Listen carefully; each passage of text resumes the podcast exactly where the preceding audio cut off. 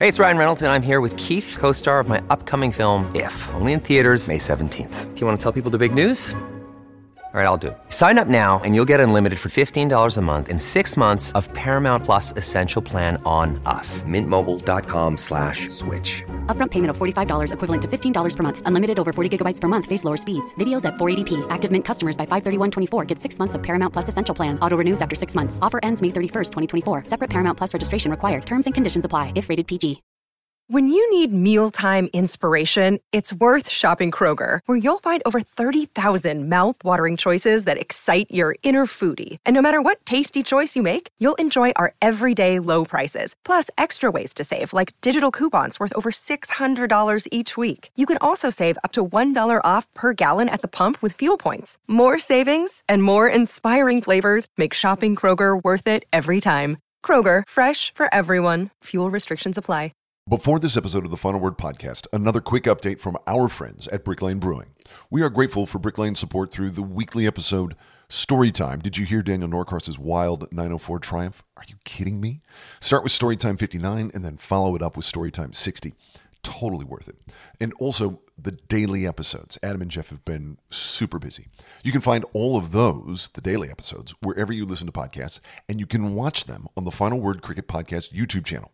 There are currently 23,000 subscribers. We'd love to get that to 25,000. So if you are not a subscriber to the Final Word Cricket Podcast YouTube channel, please stop by, check it out, and if you like it, subscribe. And then you'll never miss a video. In cricket, there are great partnerships. Podcasting is no different. It's the partnership between the show, Adam and Jeff, the sponsor, Brick Lane Brewing, and you, the listener. I'd use your name, but I don't know who you are. Thank you. In addition to subscribing to the YouTube channel, please check out Brick Lane Brewing on Instagram and Facebook. Say hello and tell them the final word sent you. You can order all your Brick Lane favorites at bricklanebrewing.com. It's a super easy way to get your hands on all of the various brews. Brick Lane Brewing, based and brewed in Melbourne, Australia. Great city, great beer. Thank you, Brick Lane Brewing, for being part of the final word, and as always, thank you for listening. That's enough from me. Now, Adam Collins, Jeff Lemon, and the final word. I had to go about it, write it out and find it myself. And there's some stories I can tell you. It's the Final Word Cricket Podcast. Adam Collins and Jeff Lemon. I am back in London. Jeff is still in Tasmania. I'm pretty sure, having uh, survived a week of isolation since the last time we recorded uh, on the show today. We're going to talk about everything that's been going on with the Women's Ashes. So we're going to go over to the Caribbean, where Ireland knocked off the West Indies, and England are in a tussle with them at the moment. We'll talk about India and South Africa. Their men have been playing their white ball series, and especially after all all the ads and all the rest of it, we'll come to a conversation with Heather Knight, the England women's captain, the World Cup winner in 2017. She's in Australia at the moment, preparing to play uh, the standalone test match in the Women's Ashes starting later in the week at Manuka Oval in Canberra. Jeff, you'll be there at that. Uh, you have to get on a plane first and foremost to get over there, having had COVID. I'm sure that'll be relatively straightforward, but how are you feeling? Well, you've got to get it out of the way at this stage of things, uh, don't you? I, or, you just run the line that Hobart was so beautiful you couldn't leave. Welcome to the Hobart, California. Yes, I, I, will be. I will be released in time to get up to Sydney for the final word match at Birchgrove, the beautiful Birchgrove Oval near Balmain, just on the harbour, turf wicket. I've never played on a turf wicket. I've never in my life played on a turf wicket. This oh, is, good. This is going to happen. So I reckon around about the time this show's hitting the feeds, you know, if you're an early listener and you're in Sydney and you want to come down to Birchgrove by the end of the afternoon, uh, we'll be there with the Newtown Browns. That's the team we're up against going to start a new Mighty Ducks rivalry and take down those Browns. Um, so yeah, all that's happening ahead of the women's test on Thursday, which will be which is good. It's a day one, not a not a day nighter. So we're back to the the red ball rhythm for the women's test. Uh, tell me a little bit about how you've pulled the team together. Who's representing the final word on on the twenty fifth? Uh, Jodie Hicks correspondent John O'Halen will be there. I think I think opening the batting as a left-hander. We can have a left-hand right-hand combination. Uh, Andrew Don O'Donoghue will be taking the new rock. Um, it booming in swingers, Huge. and uh, and and you know he's he's back down to his playing weight as well, so he's absolutely ready to have a big impact. Uh, Louis will be behind the stumps. Uh, Jono's uh, stepson will be taking the gloves. Uh, the young fellow fancies himself as a bit of a keeper, and uh, we go from there. We've got a, an eleven of listeners who will be who will be shaping up and, and stepping out, and um, the first final word eleven in Australia. The Discord channel popped off when we were playing uh, at Dulwich. Uh, I guess it was in September with a effectively an over by over blog update. I wonder whether someone can provide that kind of service so that I can stay in touch with the game through the wee hours of the night, which is entirely possible. I'm, I've been here back in the UK for four or five days and I'm still brutally jet lagged. So it's, it's every chance I'll wake up and you'll still be playing. So all ahead of us. That's fun. I must admit, I'd kind of forgotten that game was taking place. So you, you squeezed it in. Busy summer. You've managed to get COVID kind of at the right time in a way. At, at the perfect time to be released in, in time to play. So I've, I've just dropped it in into the one gap of eight days in the calendar where it didn't mess up anything professionally. It messed up plenty of things personally, but um, you know, but professionally we're okay.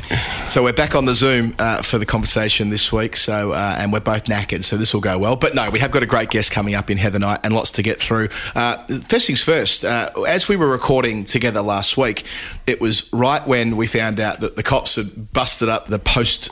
Test beers up in the hotel in Hobart, which was the great non-story of our time, really. But it says a lot of that, doesn't it, about the uh, Australian way: call the cops, not call the hotel, or the very fact that the, the cops were intervening before the hotel staff were. Uh, as we've said before, we are a country of cops. Mm, yes, we're, we're a country of cop lovers. Um, that's that's definitely true. Although I think in this, I think that was misrepresented. Uh, my understanding of it was actually that um, old mate had lit up a cigar um, and was refusing to put it out, and had been asked by the hotel staff, and that's why the cops were called.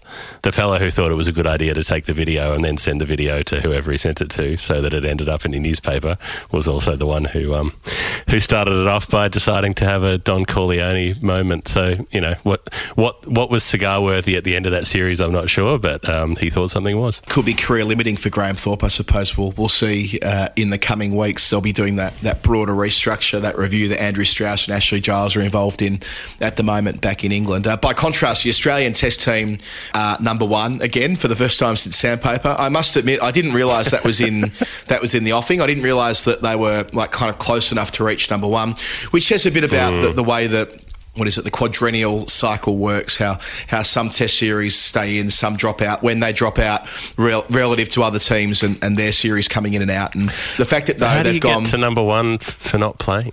Well, they get to number one because they're measuring the series they have played in the four year cycle. So, um, so I mean, you don't get penalised for series that you haven't played, which I suppose is a shortcoming of the system. Nick Savage had a had a graphic on news.com.au today which reflects the fact that England have played 17 away test matches since October 2019. Australia have played zero test matches away from home. So it does jar a little bit. But uh, well, I mean, when going through that, my main thought was, well, isn't this why the World Test Championship is actually a good thing? So I wish people would just stop sort of shit canning it and acknowledge that having the WTC in place, it, it makes the rankings not completely redundant, but they're definitely secondary compared to where they were before. Mm, yeah, but I mean, are they?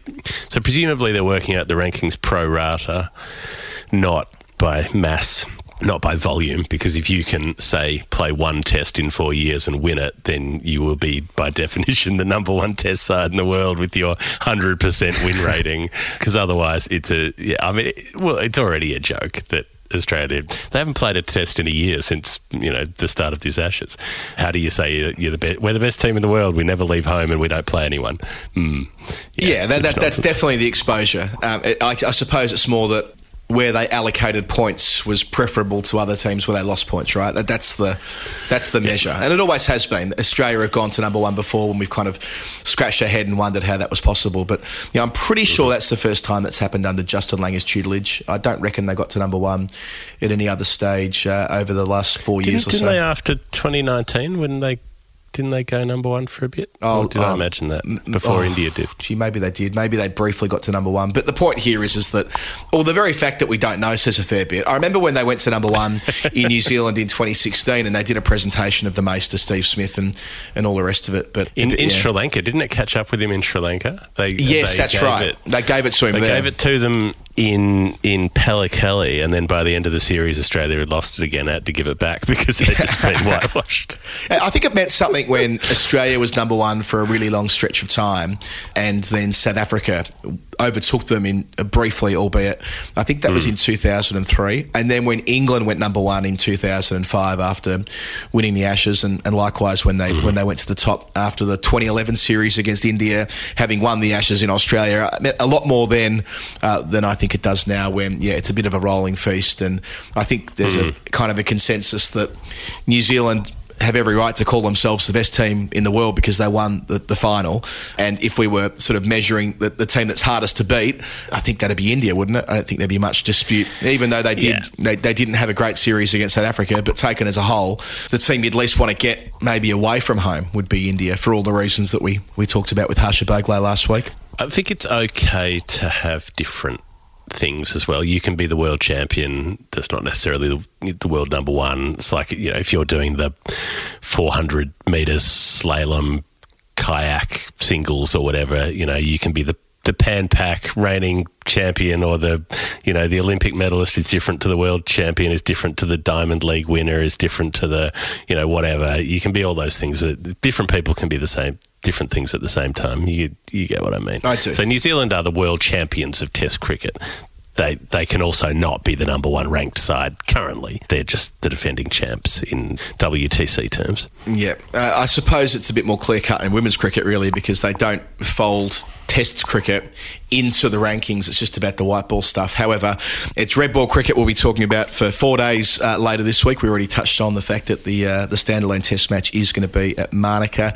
Uh, the T20s were a little bit of a non-event. There was one played and two washed out there at Adelaide Oval. Not that well attended either. It was a slightly strange uh, match that first game because England did really really well. I was quite worried about them, and that was you know a discussion we had last week. So I was quite worried about the fact that they were coming in off no prep. Uh, you know they'd gone through that isolation process. COVID had, had reached their bubble, albeit through the support staff, and whether it might go to pot. And look, they, they batted really well. They, they set Australia 170 uh, with Wyatt and Beaumont uh, leading the charge, Wyatt especially.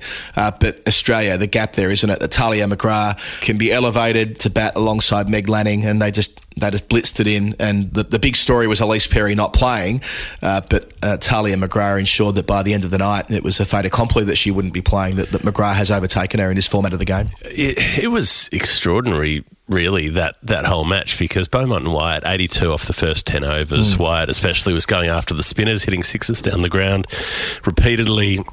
And, you know, 170, when they racked that up, I thought, well, they're guaranteed to win this because you know, and, and it will it'll make this series more interesting. England will get a win on the board because I think there, there were there had been four bigger chases in women's T20s ever mm.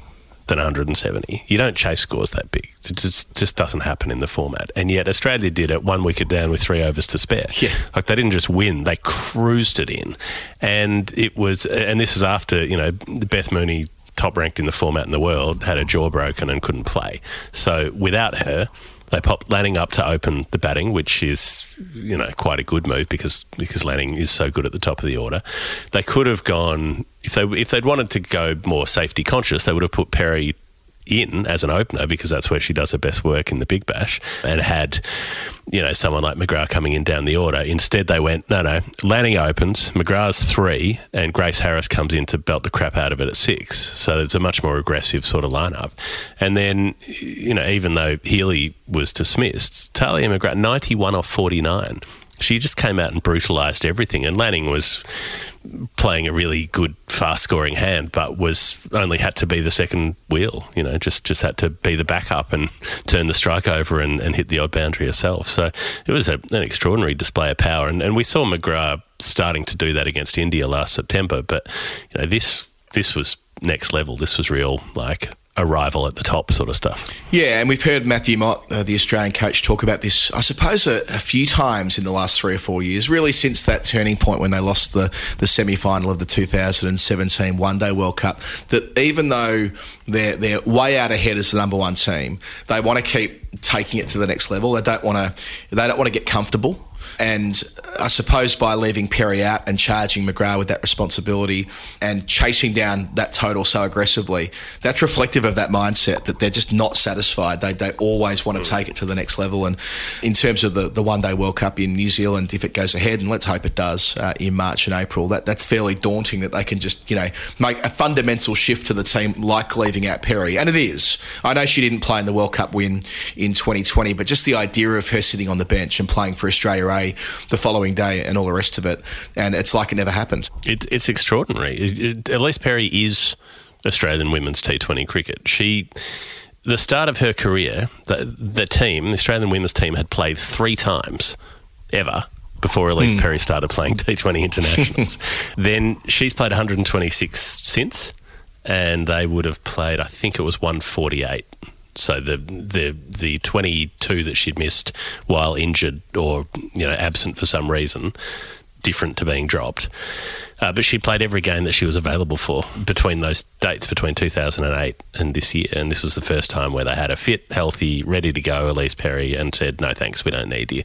And that does feel like a big t- turning point. It's not just relying on her as the undisputed champ who must play because it's, it's like, okay, well, we have 11 players who are better at this format now than you are. Uh, And, and without it wanting to sound harsh, it- it's it's important. It's a significant moment to say that okay, well the the game has moved on from needing like she will still be important in 50 over cricket and in test matches and she could still come back in T20 cricket who knows she's she's got that incredible ability to adapt but right at the moment there were better options available and that in itself is, is a really significant landmark Yeah, no, that, that that's well put, I think. And I suppose at Canberra, she has been the star of those Test victories in England and in Australia uh, in the last couple of Ashes contests. She made the double ton at North Sydney and the century at Taunton uh, in 2019. So she'll be front and centre uh, when you get to Canberra in, in a couple of days.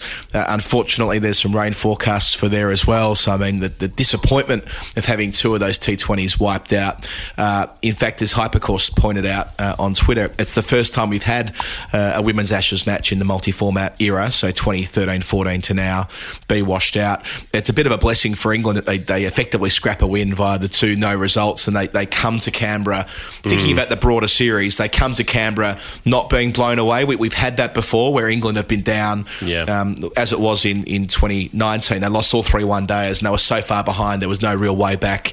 You know, Australia were able to game the test match and play for the draw, whereas this week I don't expect we'll see that. I, I hope we'll see both teams like right. Okay, if we want to we want to win the Ashes, we, we're going to have to try and win the test match, even if there is rain about. On, on the flip side, though, the T20s would be England's best format and the one in which they'd be most likely to challenge Australia. So True. it also, uh, despite how well Australia batted in the first, England still showed that they could make runs. They could they could put up a score, and had the, had they been able to bowl better, they they could have. You know, they, they probably weren't going to win the second and third, but it was more likely, I think, than them winning the Test match or or challenging Australia over fifty overs. But uh, I guess the main worry with the playing for a draw sort of thing is that England will know that if Australia win the Test, the Ashes are gone. Australia retain will will be unchallengeable for retention if they win the Test match. So that may make England more defensive in saying, well, let's try to hold them to a draw and then try to turn over, you know, go two one in the one days and, and win it that way. But for Australia, there's probably not. Um, there, there's more incentive to go for it because they might as well. They they have less to lose, I suppose. Yeah, and I think this is why they, they moved the test to first in the series. It was meant to be Yeah. starting the series. That, that was how it was when uh, India played England last year in a multi format series, where there was none of this kind of idea that a draw could be to the advantage of one team or the other. And we're going to go around and have the same conversation we always do, aren't we? That every women's test that's played, and the good thing is that there have been a glut of them in the last 12 months. By a glut, I mean this is the fourth in the last seven months. But still, that, that's a pretty good strike rate compared to one in every two years as it was before, or, or two and a half years when the Ashes cycle uh, is. The fourth um, or the third? I think it's the fourth, isn't it? Australia played. England Australia played, played India. Oh no, sorry. India. Yeah, I'm, I'm getting ahead of myself here. But there, there's going to be another Test match this year in England. That's why I'm, I'm, uh, I- I'm, I'm, I'm I believe there'll be another Test match in, in England this year. So um, Against? against South Africa, I think is the is the suggestion later in the year. I mean, I don't think that's been announced, but Right. that, that's the assumption is that the ECB will invite South Africa to play a Test match uh, on the basis that South Africa are, dead keen, and, and it worked well last year with the multi-format series being rolled out uh, to India as well. So Oh, that, that's a, that's a positive to look forward to. But yeah, we're going to have that same conversation around the, the suitability for uh, women's Test cricket based on how the result goes, and that'll be frustrating no matter what happens. So let's just hope the rain stays away.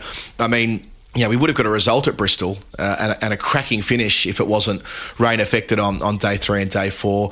We probably would have got a result in the Test match at the Gold Coast in September as well, which uh, suffered a, deluge on night one and night two, and that wasn't far away from being tasty as well. So, yeah, hopefully uh, you'll get enough cricket in. And enterprising captaincy, we, we, we touched on it last week, but Heather Knight's been around around the block a few times now when it comes to Test cricket. Likewise, Meg Lanning. Like they know how to set games up now in a way that would have been more difficult when they were first starting out.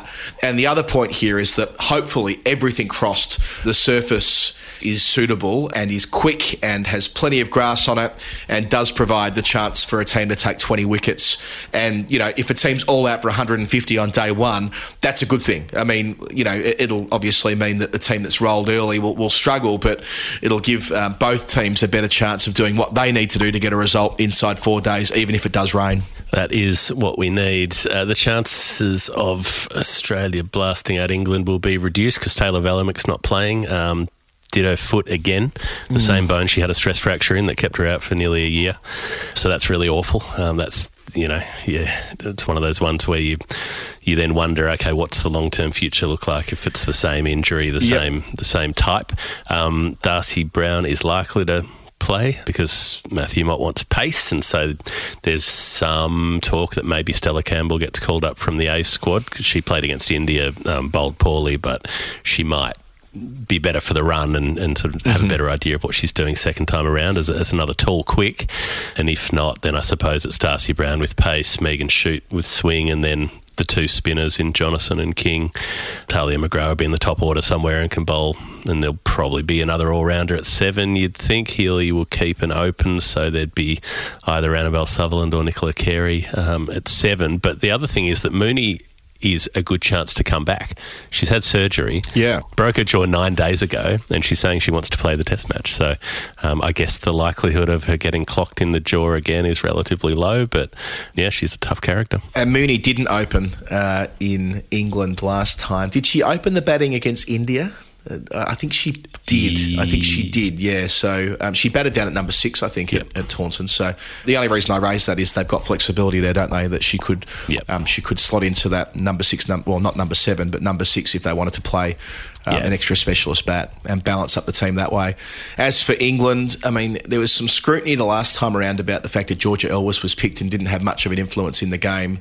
Uh, she won't be part of the 11 this time, so uh, that might free them up to play an extra specialist bowler. But, um, but yeah, still a couple of days away, so we haven't really dug too deeply into those conversations as yet. But uh, yes, uh, the main thing here, hopefully both captains go out there, and I expect they will, wanting to win the test, and, and the surface is equal to that. The Women's World Cup final, the 50 over final, not being on free to air TV, that was a story that's being uh, talked about quite a lot the last few days. Yeah, so the entire tournament is going to be uh, on subscription television, and this caused a fair bit of consternation. Alyssa Healy had a big whack around it, um, and not not unreasonably. And then the story was kind of uh, was kind of added to, uh, saying that Kayo are going to offer it all up for free, so it will be free to access. And I think that's the main point here. I, I mean, I get the frustration that Nine haven't seen fit to buy it alongside the men's rights. So this was one one broader story about the men's World Cups are going to be on Channel Nine for uh, the Australian Games plus the final, and that won't be the case for the women.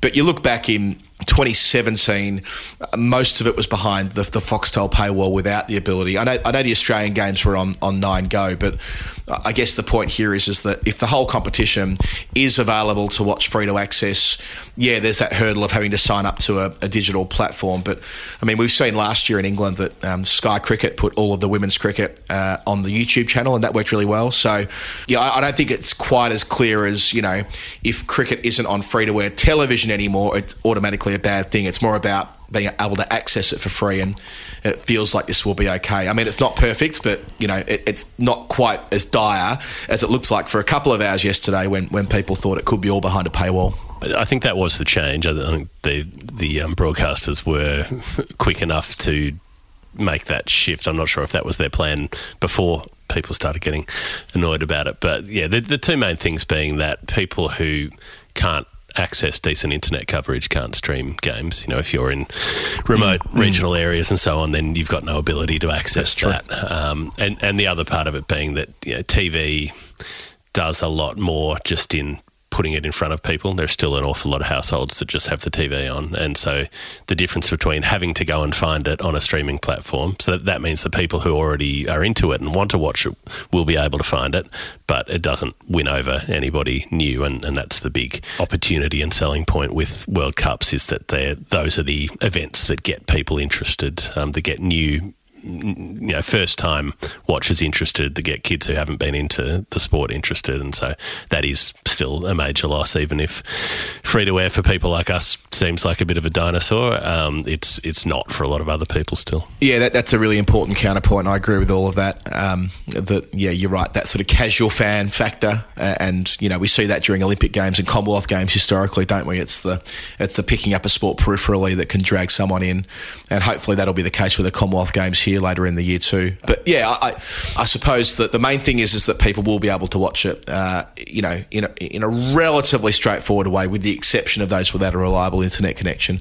But yeah, I, I, I sort of feel as though this is going to be more and more the way that cricket is. So we should get used to that, even if um, we don't necessarily like it or feel comfortable with it. Um, this will be more the way that cricket is offered up in, in a free to access way, more than necessarily a free to air way, with the anti siphoning list being part of that too with the final. Like, that's interesting to me that the anti siphoning list, allegedly, according to reports, won't factor in the Women's World Cup final, but it certainly did capture the men's World Cup final in, in previous cycles when Australia have played. So when it has been largely on subscription television. However, it, it came about, whatever means it took, you would have been keeping an eye on the Irish team in the Caribbean. they had their first series win away from home, the Irish men's uh, 50 over team.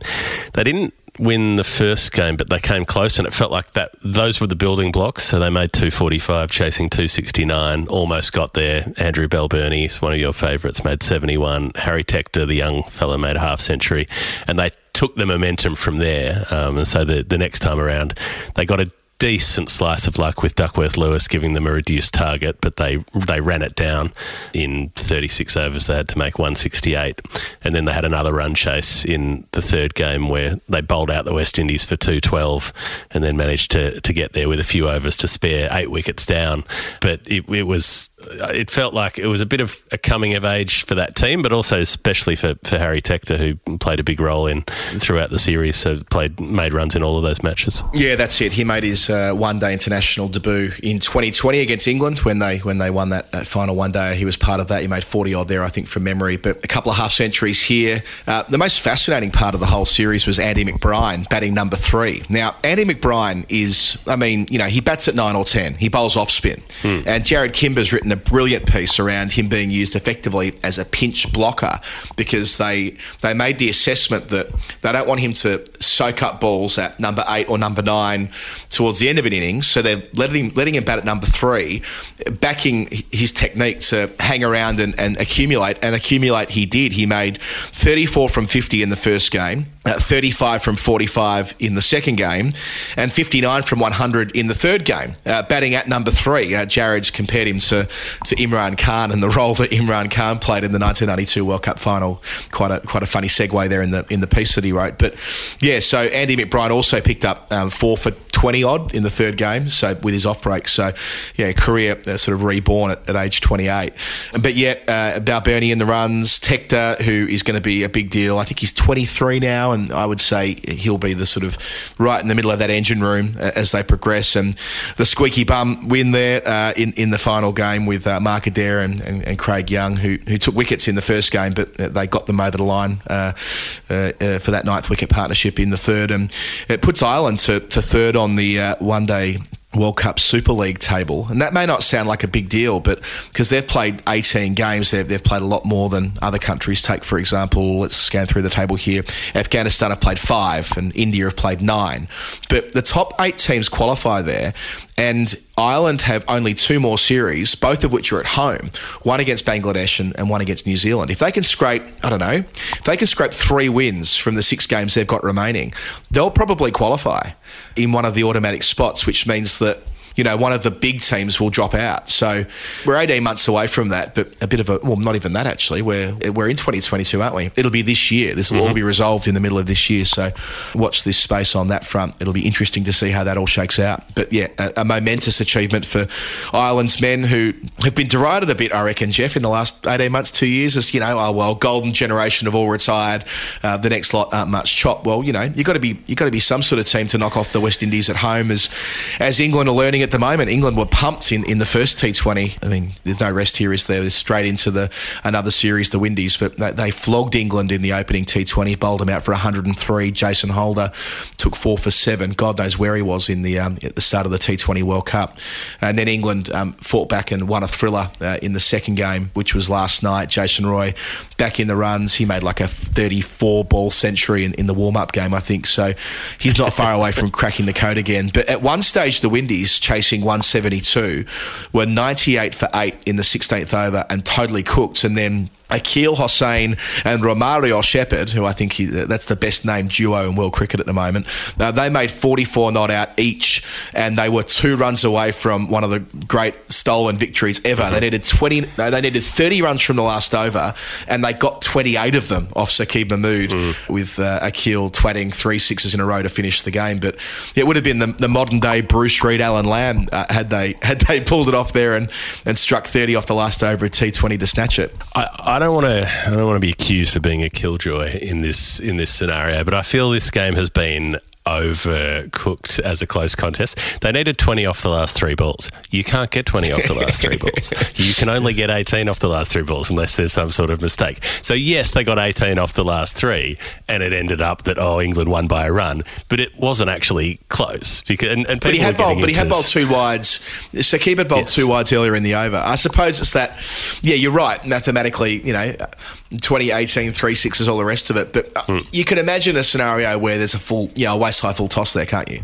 But I think that's why maybe he got hit for three sixes because he just bowled three slot balls, mm, one after mm. the other. And I reckon like people were getting into him saying terrible death bowling. I was like, he probably figured if I try to bowl a Yorker or something, it might slip, it might go down leg side, it might be a wide. He'd already, well, he'd bowled a couple and got away with one that should have been a mm, mm. wide and wasn't called. And I reckon he was just shitting himself about bowling another one. It was like, I don't care if these go for six, I just need to land them on the pitch in front of the player. And as long as I do that, we win. And that's what happened. So that series continues. I think they're playing in Jamaica, aren't they? The the England. Oh no, they're playing. No, they're not, are they? They're playing uh, in Barbados at the moment. Uh, we'll keep moving around on white ball cricket to the India 50 over series against South Africa, which wrapped up as well uh, in Paarl and Cape Town. South Africa swept them, and again, kind of going back to that one day Super League, South Africa were winless in that on the bottom of the ladder after seven games. So they actually really needed to not just win, but win well, and they did. All three games were kind of in that 250 to 290 range for both teams, a little bit old school there, but yeah, the final match, uh, South Africa chased down 290 with Quinton de Kock making 91. Bavuma made a century in the second game, leading the team. Rassie van der Dussen, an unbeaten 129. Uh, I guess it's a, a, reminder there of how important Quinton de Kock is in that team, who led the runs across the series. Now he's retired from, from Test cricket. And Shardul Thakur uh, on the on the other side of the equation made an unbeaten 50 and an unbeaten 40, in addition to what he was doing with the ball. So India mm-hmm. defeated uh, under Rohit Sharma, but um, I suppose they'd want to get home and reset, having lost the tests and, and now having uh, having lost the one day internationals. It's quite the fall considering they won the first test match and lost all the five games that followed. And Indian cricket Twitter going feral with Sack Dravid. I'm like, didn't he get the job about four weeks ago? like, am I am I hallucinating here? Didn't he just come in?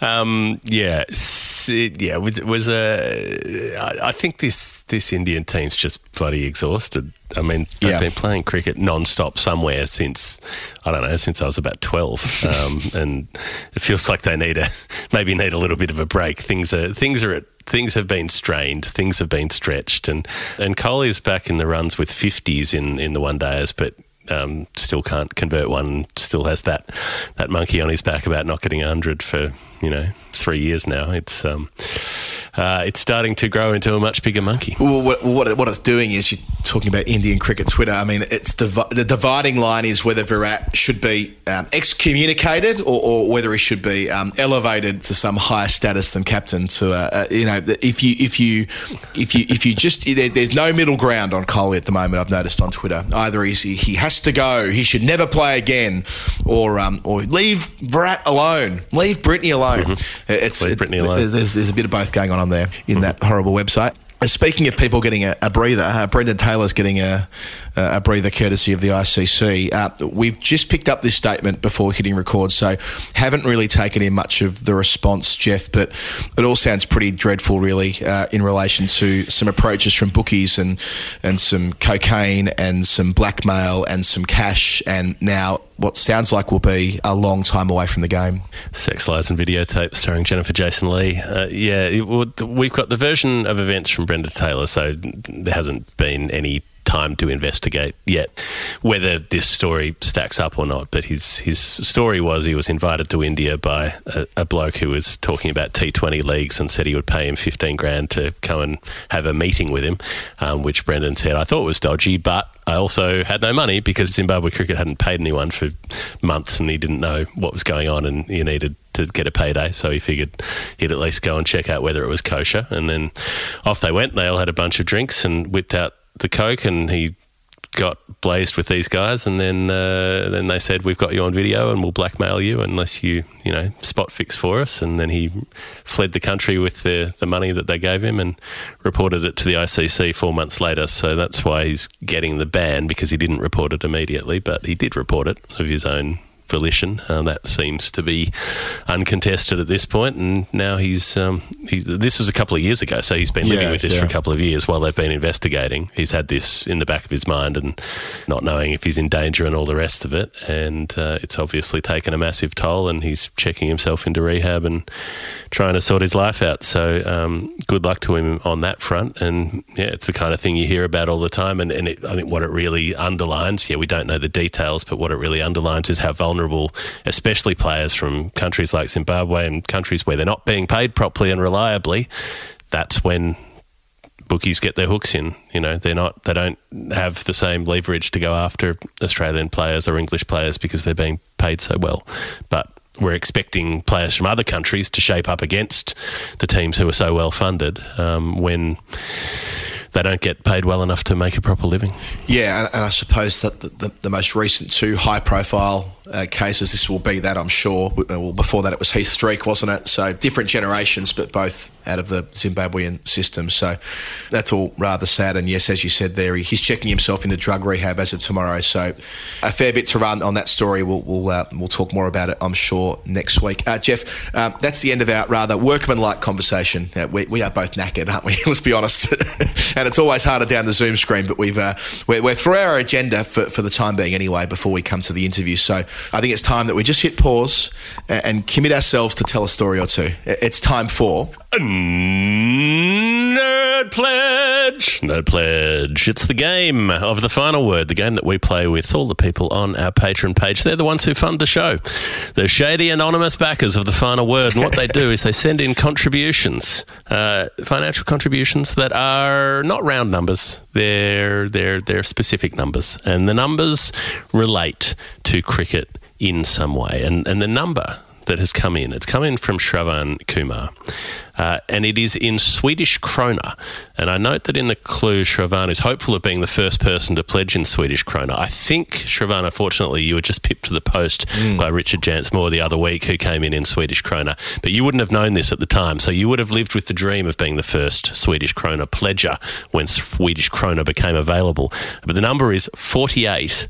Swedish krona and 44 whatever the cents are in Swedish krona. 48.44. Okay, so and, and it comes with uh, a fairly chunky clue. Let's do my best to get through it. So, forty-eight point four four is a number associated with someone who we hope will take Swedish cricket forward to the next level.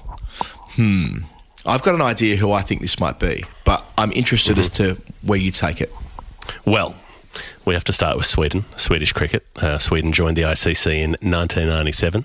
They're not in the One Day Super League with Ireland, but, but they dream of it one day. Um, they they got associate status in 2017. They play in the ICC Europe tournaments. They've had a couple of stints in Division One. Uh, they hosted one of the ICC Europe tournaments in 2016. I have learned today that there have been cricket clubs, Adam, in Sweden since 1883. But there's been more of a recent influx with uh, lots of migrants from cricket playing countries coming in. That means that the local scene's got a lot bigger. They're saying it's increased by 300 percent in the last couple of years. Uh, they've got a national team where most of the, the national team players are from Indian or Pakistani or Afghan backgrounds, uh, but they've put together this national side and they wanted someone to take it to the next level. And who was that going to be? Jonty Rhodes signed up in late 2020 to be the coach of Sweden. And uh, he's doing a lot of grassroots stuff, player development, youth systems, all the rest of it, and, and trying to establish a, a stronger base for cricket in the country. They haven't been able to play much since he signed up because of COVID, but he's been doing all that behind the scenes work. So, 48.44. Jonty Rhodes. How does that link to Jonty Rhodes? Well, what is what is Jonty Rhodes most famous for, Adam? Uh, well, I, I suppose it's the run out in the 1992 World Cup. Would that be reasonable? Yep, that's reasonable. The the, the diving run out of, of who? Uh, that would have been uh, Pakistan, Inzamam ul Haq, wasn't it? Diving away when Inzi was caught short. Yes, In, Inzi came down, turned back, got sent back. I think it was maybe it was Imran Khan batting at the other end actually when you're Okay. uh, what you were talking about earlier with him batting up the order. Run chase, they needed I don't know quite a few off the last six or eight overs or whatever it was, and but but Inzi was was going well. He was clobbering them and was hoping to run this total down, and there was a chance he might have been able to do it. I think they I think they had maybe six or eight. Not for those pesky kids, I would have done it. Exactly, exactly. So with six or eight overs left, where they needed, I don't know, eight and over or something like that, he was clubbing them, and he was run out. And at the point that he was run out, he was on 48 from 44 balls when Jonty Rhodes came flying through the air. 48, 4 4. Very good, very good. Yes, I, I was. I, I did think Jonty Rhodes. Uh, I, I was taking a bit of an interest in Swedish cricket probably two years ago. I, I've I've got a, a strong interest in an all rounder called Martin Andersson with two S's, who is eligible to play for Sweden. He plays for Middlesex, and I've sort of wrote in the past that I feel like Martin should play a little bit for Sweden now, just to you know why not in the off season uh, on his way through to playing for England one day. Uh, who's to know? Anyway. Uh, that, that's my interest in Swedish cricket. That that Martin would go on to, to do that because he he's got skills. And Shravan, uh, for your trouble, uh, for the effort you've gone to in pledging with us on the Patreon page, you win uh, a slab of Brick Lane. Or, or you can gift it to anybody who lives in Australia. I'm not sure where you are, Shravan. You might be in Australia, you might be somewhere else, but it's the gift of giving that we're all about here on The Final Word. And uh, we were able to contribute to something this week, and that's Brick Lane doing very well in the Gab's Hottest 100 uh, Craft Beers poll. Uh, and we thought, who better to bring on to The Final Word to explain what this all means then. resident beer guru Matt Beggs. Beggsy, uh, thank you for coming back on the show. You're a returning guest now. Can you try and put in perspective what it means that the One Love Pale Ale has come in at number 21 in this poll? It, it seemed bigger than uh, bigger than the Beatles. That the number of people who are talking about this on social media during the week. So, to put it in perspective, the poll started in 2008. So, it started as a way to measure the craft beer industry in Australia and to measure its to measure what people are drinking. And as it's grown over the years, you can see how the market has changed. And for a brewery like Brick Lane, not only to have one beer in the top 100, but to have two, mm. it shows that they have a good place in the marketplace. And especially One Love had went up, I think, over 20 spots this year. So that shows it's actually a beer that's developing a growing audience and a growing popularity, which is what you want. And it was actually the third highest polling Victorian based beer, hmm. which I think is another massive feather in the cap. So you can just see next year, it probably, if it continues that growth, potentially it starts to hit the top 20 and then cracks that very hard to crack into top 10. I've often thought, Matthew, that in many ways Brick Lane is the Wiggles of beer. Um, you know, many many colours and varieties, an Australian icon, um, growing in, in popularity each year. Is this now borne out in in the hottest 100 success of both? I abs- absolutely, and I look at say One Love, but I also look at Sidewinder, with Sidewinder being also making the top hundred, but Sidewinder being a low alcohol beer is also showing that it's at that cutting edge of the market. It was the third highest low slash non alcoholic beer in the top 100, which is showing that Brick Lane is actually making a good judgment of where the marketplace is starting to head that towards that sort of lower non-alcoholic beer as that sort of replacement sort of thing where you can have a beer during the week and not be worried about alcoholic content and things like that, which is one of the things that's I guess has come out of especially in Victoria probably the past two years. That if you want a beer during the week, you're not always going to go search for something high ABV. You want something at that lower end, and Sidewinder's hitting that brief perfectly. Thanks to everybody from the Final Word community who got out there and voted. Geoff and I spoke about it for about, I suppose, three or four weeks. If you could vote to do so, and um, and they've reached number 21 in the poll, their best yet result. So congratulations to the team at Brick Lane. We, of course, are in proud association with them on the Final Word. Onwards and upwards, and uh, bricklanebrewing.com is the website. We will have a new offer code coming out next week to start February where you can get a 15% discount. And as you put it, Beggsy, we'll continue on our beer journey as well uh, on the Final Word. So support them uh, however you can. And thank you as well for, for coming on and for being such a fine supporter of the show. No dramas, no worries at all. Hi, I'm Natalie Jimonis, and you listen to The Final Word with Geoff Lemon and Adam Collins. It's a final word, Adam Collins and Geoff Lemon. And with us today, we have the England women's captain, Heather Knight. Uh, she's led this England team since 2016. They are world champions in the 50 over format of the game in a famous day at Lords in 2017. And she is back in Australia for a second Women's Ashes campaign. Uh, you're in the nation's capital. How are you going being back in Australia, a country you've spent so much time, but not really being in Australia at all, given your kind of bubble to bubble uh, in a very much a safe living environment due to COVID? Yeah, thanks for having me on, guys. Um, yeah, it's a bit strange. It's certainly one of the most weirdest tours I've been on. We've been here about 10 days now, and to be fair, the goalposts have shifted about eight or nine times, to be honest. We've had a few curveballs thrown in there. Uh, we've had a little bit of freedom, actually, which has, has been quite nice. We've been able to eat outdoors at restaurants, which has made a big difference, actually. Um, something that we fought for a little bit with Cricket Australia to just to have a bit of normality and, and just try and keep everyone mentally sane. I think uh, so. Yeah, nice to to be in Australia, albeit on what is very much a slightly different tour this time. I suppose when we think of a cricket captain, we think about leading the team on the field, but it takes on a whole different role when you're almost advocating on behalf of your team with an administration like Cricket Australia. We heard Joe Root talk about this quite a lot in the men's tour as well, that you've got these far broader responsibilities uh, uh with the team looking to you, presumably. Yeah, we've had a lot of conversations since, since we were out here. The the rules that we were going to be under basically changed whilst we were in the air, and after living under restrictions for pretty much two years now, I think everyone's sort of a little bit more towards the end of their tether with it and, and losing a bit of patience. So we felt like we'd had a, a really good record with living pretty safely, but li- having a little bit of freedom within those roles. So um, yeah, lots of conversations with with players and staff about how we want the tour to run and, and how we can obviously keep it safe, but also look after people mentally and, and have a bit of sanity. We've, we've, also got partners and families and kids out here. So obviously that affects them, the restrictions we're under. And, and I think a lot of families wouldn't have come, to be honest, if they'd known that it was going to be in complete bubble. So I think it was pretty important that, that we had those conversations and have that little bit of freedom, albeit obviously trying to live as safely as we can and, and avoid the dreaded COVID.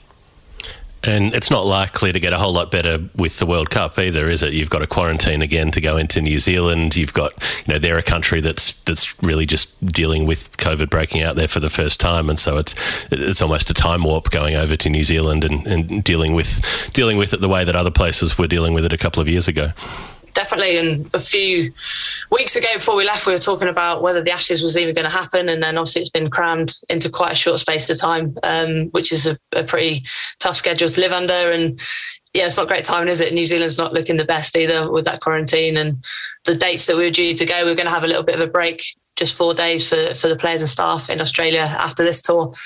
Just to, to break up what's a pretty intense period, and we've lost that as well. So, yeah, it's quite strange. Um, not sure if there's been any conversations about moving it previously. Um, I'd be very surprised if there isn't because I think New Zealand's one of the most difficult countries to get into at the moment, and I think we'd be taking up so much quarantine space. But obviously, those decisions are above me, and it looks like it's still going to go ahead uh, from what I can tell at the moment. Yeah, the decision might be above your pay grade to a certain extent, but kind of going back to my first question, you've been in this job for quite a long time now. You've got a lot of respect around the cricketing world. You're 31 years of age. You, you know, you've been around the world a number of times. If you put your head above the parapet and said to the powers that be, you know what, guys, let's seriously think about not going to New Zealand. People would probably listen. Like, have you thought about getting that megaphone out and explaining why New Zealand might be just too hard to square coming up in March and April? Um, potentially, I think it's quite hard when you're in the middle of an Ashes series and you want your complete focus to be on that. And it has been pretty draining, just things changing all the time and, and just getting your head around something and then something else changes. And yeah, potentially, I, I think we've kind of left it to the board. So I think they're pretty set on doing it in New Zealand. There's not a huge amount I don't think we that we can do. It's probably a little bit late for that. I just want to know what the point is. What the point is that they they might change their mind. I'm, I'm not too sure what that is because I think there has to be a point where it's not feasible and, and people decide that this this isn't the right thing to do. It's it's not possible to do it in New Zealand. It's not the right decision. Let's do it somewhere else. I don't know whether that point has passed in terms of timescales and stuff, but um, yeah, I don't know. I, I think previously I've, I've, probably not been willing to speak out, but probably the last couple of years I've definitely felt more comfortable voicing my opinions a bit more publicly. Whether it's the right time to do that now, I'm not sure. Being it with it being so close, us leaving, what was it in less than three weeks now? It's less than that, actually. Two weeks, two weeks. Yeah, yeah. I mean, it's it's it's right around the corner, and so you've you've got this sort of short, sharp ashes, which is a bizarre thing in itself to to consider that. But does it help a bit getting into an Ashes series that you've played so much in Australia, and most of the senior players in your team have, is you were out here right from the start. You were playing with the Hurricanes. You were uh, captaining them. You've you've been even the one WBBL season when you weren't playing. You were out here hanging out down there and, and being over in Australia. Does it make it easier to take on an Ashes series when you you know the place well, you know the grounds? There there isn't that sort of intimidation of the unknown. Yeah, it does help. I think just even knowing little things like where the dressing rooms are, where the best coffee is, where uh, to go for dinner, that sort of thing is is really useful. And obviously, we're not allowed to see people out here, but having friendly faces potentially from afar is quite nice as well. And conditions wise, I think we've got so much experience in the squad. And to be honest, it's just been quite nice to concentrate on cricket with the first week that we had and and focus on that. But yeah, like you say, the schedule's pretty mental. It's pretty ridiculous actually. Like we've we've had one day after the rained out T20s come here and, and trying to refocus on red ball to prepare for a test match in two days has, has been pretty tough. But obviously, uh, that's the same for the Aussies too. In terms of your prep, uh, th- that year that Geoff mentioned you spent in, in Hobart without playing in the WBBL, you're here with Tim when Tim was working in Tassie, and he was, I think we saw pictures of him feeding the ball machine to you uh, before you left the UK. He's had to take a far more, I suppose, hands on approach in, in preparing you for this series. Yeah, he has. Um, he was batting left-handed. I've got a video of him actually, and he um, was doing the old Marnus Labuschagne no run, and he was shadow shadow batting as I was walking back. I uh, didn't even realise till I watched it back. He was uh, practicing his reverse paddle and all sorts. So yeah, it's been quite nice. Um, pretty lucky that I didn't live by myself for the lead up to the tour as, as some of the girls do, because that's pretty tricky living by yourself for 14 days after Christmas and, and trying to train on your own and, and bowl at a set of stumps and get on the old um, self field bowling machine. But yeah, pretty lucky that that's the case, and um, it did help a little bit. And it's quite nice to to have someone here as well. It's quite funny actually. So I was a close contact of H when we got here, and I, the only one I could train with was with Tim in the nets. So gone from indoor training with Tim at home, and then got here. Finally, can see other people and get um, an actual cricket coach to throw balls at me, but uh, no, I wasn't allowed, and uh, Tim had to bowl at me. So that was quite ironic. Does it help a little bit that at least you played a test match in the last six months, five months, because you you had that one against India. That that felt really significant that there was a non Ashes test being played, and that it, it might kickstart things a bit, and then Australia's played one against India, and, and there's you know you guys might be playing one against South Africa next summer potentially. There's a little more of an appetite for Test cricket, and so at, at least you've had a Test match recently-ish within living memory instead of two and a half years since the previous time you've got the red ball out. Yeah, it's huge help. Um, you don't have to go scurrying around for white pads as well from your sponsors because you know you've used them in the last six months. So I hope you've still got them. and trying to trying to find your test cap can be a little bit of a challenge as well. I think Catherine Brunt has lost a couple of hers and, and had them replaced because they just gather dust and Nat and Catherine are constantly moving house. So um, I'm not surprised they've uh, misplaced those. Uh, but yeah, no, it definitely does help. I think it was a really good experience actually having that test match. And I really hope that that multi format series and, and women's test cricket can have a little bit of a future in different series outside the Ashes. Uh, we're hoping to have that in the summer against South Africa. And there does seem to be a bit more of a thirst for it from from different boards, which is quite nice. I'm interested in your evolution uh, as a leader between 2017 and, and 2022.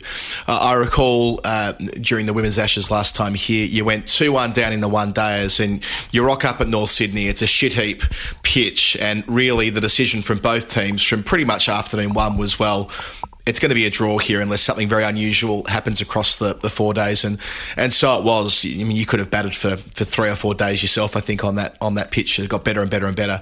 But now as Geoff mentions you've had a test match very recently against India. There was one between Australia and India uh, a couple of months ago as well. Do you think that between you and Meg that you've played so much test cricket now and you've got enough experience that you can go into Canberra thinking very much about the win more than not losing if that makes sense sense. Like you've got enough experience to make decisions that are bolder than might have been the case five years ago. Yeah, potentially. I think that game at North Sydney, you throw in the pink ball as well, which is absolutely dreadful. And you get on a flat wicket and you, bowl mm. straight, and it's really hard to score and really hard to take wickets. And it wasn't really set up for us to, to force anything, to be honest. And it wasn't a particularly riveting contest, shall we say. There was very much um, quite a attritional game because of the reasons I stated. But yeah, hopefully Canberra, there might be a little bit in it. We're not too sure. I think it will generally be pretty flat, but I think you do learn a lot as captain when you play in test matches. You learn so much. I've obviously played cricket for England for 11 years now. I've only played what eight te- test matches this will be my ninth so you still feel like you're learning as a leader in, in that form of the game and and also the skill levels of players having different tools in your your toolbox as a bowler to try and break things open. I think is is really key as well. The girls are fitter and stronger now, I think, than they've ever been, um, and can bowl longer spells and, and more aggressive spells. Hopefully, I do think potentially the ball does need to be looked at in women's Test match cricket. I'd love us to play with the Duke. I think with the the lower paces that you, you get in women's cricket, and you can often get wicket to wicket bowlers that can be really hard to score off, but also to take wickets. I think if we played with a Duke ball consistently on good wickets, I think it'll make for a much better contest, and you see a lot more, lot more results. And I think in the last couple of Test matches in women's cricket, you had India, India and Australia. If that had a fifth day, I think it was set up pretty nicely to be a really exciting finish. I loved watching that game um, and us against India in the summer as well. If um, we'd able to have have another day, I think it would have made a real real difference. And I think those last two games have shown that women's cricket is improving, it's getting more exciting, and just a couple of tinkers I, I think will really force the matter uh, to to make it a format that, that people want to keep alive, that boards want to um, keep investing in. That whole multi-format Ashes in late 2017, it's an interesting one because you guys came back in the the T20s at the end and you levelled it up on points. And I know at, at the time you were disappointed because you hadn't got the Ashes back. You know, Australia retained, but they were really shitty that they hadn't won the series. You know, like they were super annoyed about that. Is it something like, can you look back on it now and have a bit more satisfaction that you actually came back and tied the series up uh, and, and that you did irritate them so much that you did get that result, which which was a you know I mean to come away with with level um, series level from an away tour is is a pretty decent result. Yeah, I probably shouldn't say this on an Aussie podcast, but it's always pretty satisfying annoying Aussies to be honest. Um, yeah, I think I do look back reasonably fondly. I, had a pretty good series with the bat as well. I, I didn't really feel any satisfaction with that at the time because obviously we hadn't won uh, and we'd lost the Ashes uh, despite being a draw. So I do look back on that quite memorably as well. It was a period where I decided to change my technique and, and tinker with my backlift a little bit. And it was a bit of a gamble with a, a short turnaround between the World Cup and the Ashes. And yeah, I'm proud that that paid off. And Australia's a blooming hard place to go and win, isn't it? So um, yeah, I think I'll, I'll look back. At, hopefully, we'll have an Ashes victory to to get a little bit more satisfaction from. But um, yeah, I guess it was it was quite nice to to do what we did and, and level the series once we lost the Ashes. That was a pretty big goal of ours to do that. Let's go back all the way back to when you started playing uh, cricket as an eight-year-old uh, at the local club with your, your brother Steve, isn't it? Who who had you down yeah. there? And um, I mean, growing up in Devon and Plymouth, and uh, what what was it that, that drew you to cricket? And how quickly did it did it take, or how long did it take rather, to, to realise that this was something you were going to be quite serious about? Oh well, I just loved being down at the club. Loads of people buzzing about, um, just being on the side of the pitch in the nets, playing one hand, one bouts we used to get treated pretty well by the barman, lots of free cokes and, and free chips and things like that. And I was a bit of a I was a bit of a porker as a kid, so um, I'd always be in there, always doing the scoring for for a free tea. Um, but yeah, I just love the atmosphere, and I, I love the fact that it was an individual sport where you could be really focused on yourself and um, and your skills, but also be part of a team and be part of a, a, collective and something a bit bigger. So yeah, that definitely drew me. And I was such an annoying little sister to my brother as well. I, I, was at the point when I was that age, I just wanted to copy everything that he did. So I definitely was going to be down there trying to do things slightly better than Steve could. Um, and yeah, it was it was a really lovely club as well, really welcoming. I was the only girl that played there, and uh, eventually played with my brother in the first team as well, which was a, a really lovely moment actually. Were there particular people at the club who encouraged you and helped you through, or conversely, people who got in the way and said you shouldn't be there? What was who were the the people who stand out in your memory?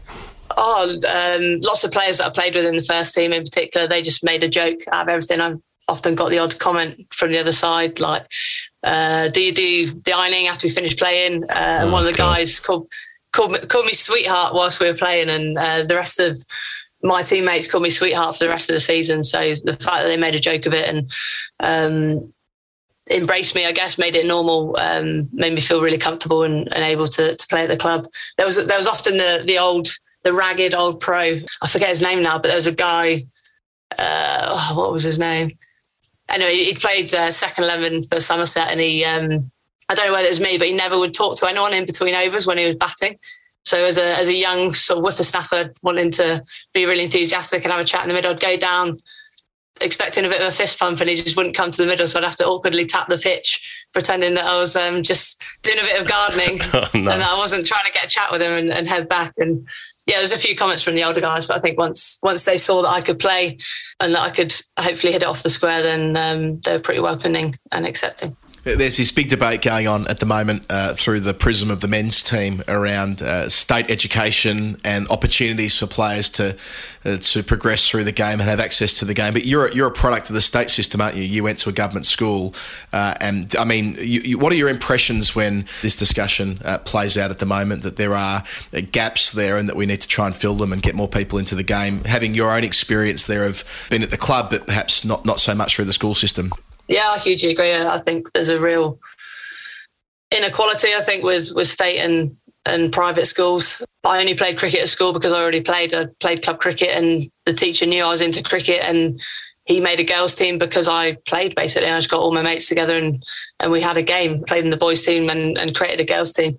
Um, but I don't think I would have would have played really if it wasn't for my club. I played a little bit at primary school, but there was not really the support to to play cricket. And yeah, I consider it quite a big part of my background coming from a from a public school and, and coming through that route. And I definitely wouldn't change it, but um, it certainly didn't didn't have a, an impact in my cricket career. And, and you think of all the talented players that potentially would be missed because of that. It's it's a real shame. You got offered a spot at Cambridge to study biomedical science there, and you turned that down because you wanted to play cricket. And so you, you studied in Cardiff instead and played.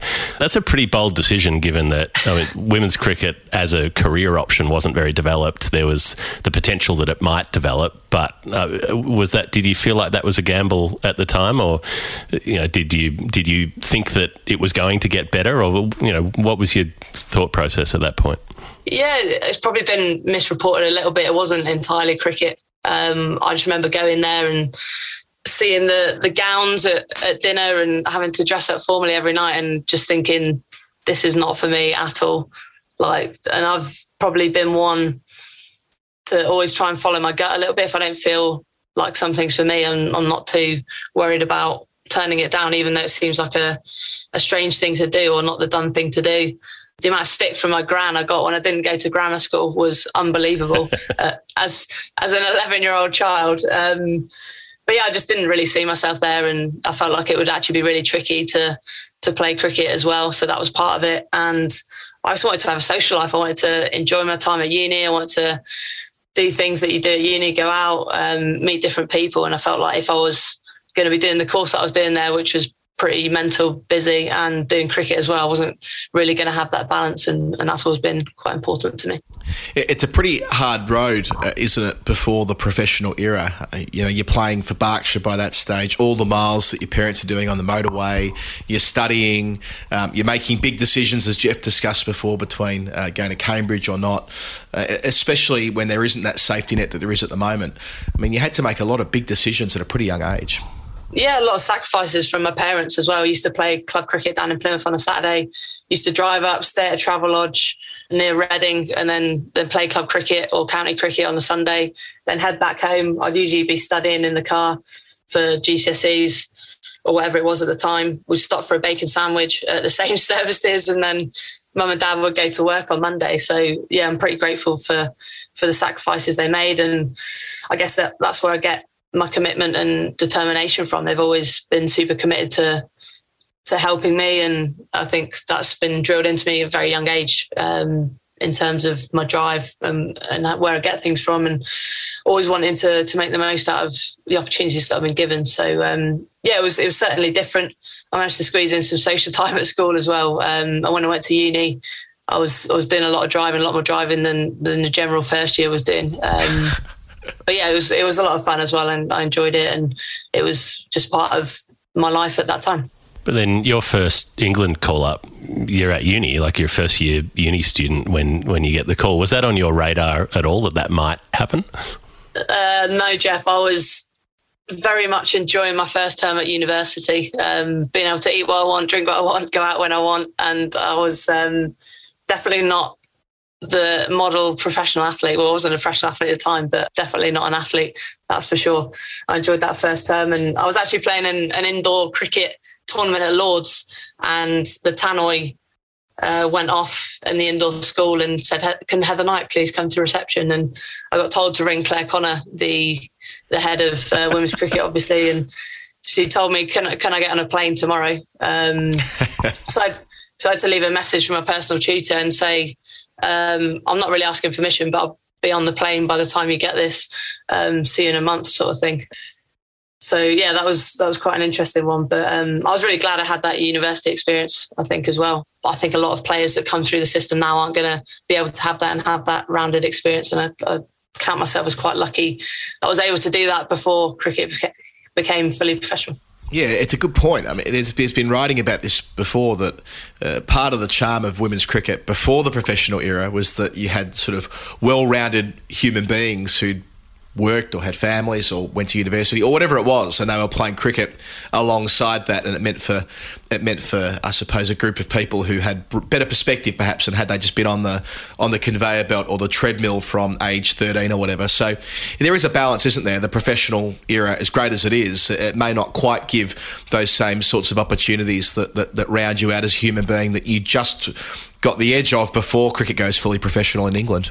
Yeah, totally agree. I think some younger players that are coming through generally not all of them, but some of them don't have as much perspective as as they potentially should have. They haven't lived in the real world as much, and I think having that rounded experience at uni gave me a completely different set of mates as well outside cricket, which I I think super important, particularly for me now. It's a it's a way that if cricket's not going well, I've got a, a, different set of mates that I, that I, go to and just talk absolute rubbish with and, and, don't really talk about cricket, which is a is a really nice thing. And I was lucky enough to to do some pretty cool things as well. I climbed Kilimanjaro and played cricket at the top of top of there, broke a world record and and did some cool charity stuff. So I was pretty thankful actually that I was able to do those things because if if I was 18, 19, 20 now, I I don't think I'd have the opportunity to do that. It would be cricket, cricket, cricket, because that's the way the sport's going. You, you need to to start a little bit younger, and um, there's the opportunities as well to to start a little bit younger and, and go pretty much straight from school onto a professional contract. So yeah, there's a, a huge amount of positives with that. I'm not I'm not moaning at all that the game has progressed and changed, but a big part of me is is really thankful that I was was at that time where I could have a bit of both. It sounds kind of terrifying though, getting the call up on the PA system. Like that's I used to get that at primary school. Um, I don't know if, if my old, old school principal uh, Rob Wen is listening in, but it was always you know Geoffrey Lemon, go come to the office, please. And so you get you get called up, you get that call, and then you're on the plane. Tell us about that first trip. Yeah, well, I actually thought I'd parked my car in the wrong place or, or clipped someone's wing mirror or something, which was why I was getting the naughty call to the office. Um, yeah, first trip. So it was out to India. I literally flew out, as I mentioned, a, a slightly porky 19 year old. Um, and I hardly knew any of the the players that I was playing with. It's a far cry from obviously the trip here where we've got the A team and, and everyone's intermingling, everyone knows everyone, played against each other, played with each other. But I literally knew personally Danni Hazell and Danni Wyatt, and um, I was absolutely terrified of a lot of the, the players because you just see them on TV and you don't know them at all. So I was a lot shyer, I think, than, than I am now. Um, and you're in India where the sounds, the smells are an absolute assault on your senses. But I absolutely loved it. It was it was brilliant. Uh, once I found my feet, I, I managed to get a game as well in in uh, the final ODI of the series, and um, just yeah, remember thinking this is this is pretty cool. This is what I want to be doing, and I had to go back and write an essay within about twelve hours, which was very much a crashing crashing back down to earth. Some sort of physiology essay on plants or something, which was like, nah, this I'm not into this science stuff. I, I want to be going away playing cricket and, and touring. That's that's uh, definitely something I want to carry on doing. And I suppose over the next few years, you're kind of finding your sea legs as a as an England player, and and then there's the big 150 in 2013 against Australia, which really uh, takes you to the next level in, in a Test match, batting for seven hours against a strong Australian attack. It always is in in those contests. But was that a big turning point for you, knowing that not only could you sort of play at that level, but you could dominate at the top table as well? Yeah, that tour was huge for me. I, I, actually got dropped for the first time from an England squad before that. So we had a T20 series against Pakistan where I wasn't picked. And I was, yeah, absolutely gutted, actually. It was the first real setback I'd had in an England shirt. Um, and I was desperate to do well in that Ashes series. And yeah, scoring that 150 in the, the first game of the series in a test match. As a kid, I was dreamed of playing in, in test match cricket. It was probably the only format of the game that I watched um, religiously. I watched it a lot more than than one day cricket, and had it drilled into me that it was it was the best format. And um, yeah, to to have that innings, I was so tired as well. Like I'd never batted for more than a couple of hours before, and having to have two hours, little break, two hours, go again, and go again overnight. It was um, very average night of sleep whilst I was on 90 odd overnight. But um, yeah, I, I, definitely knew after that innings I could win games of cricket for England and, and, I had that real confidence and I definitely took that into into the rest of the trip and the rest of my career. And then the next part of it becoming the real deal is the following year in 2014 the first batch of central contracts come in. England's the first country to have central contracts for women's players. What was that breakthrough like? I was actually coaching with Lydia Greenway so we were doing a chance to shine workshop in some school somewhere um, as we used to do we used to do like two three days driving around to different schools in a in a county region and Lyd came up to me and like mate you got to check your emails. I was like what? What's happened?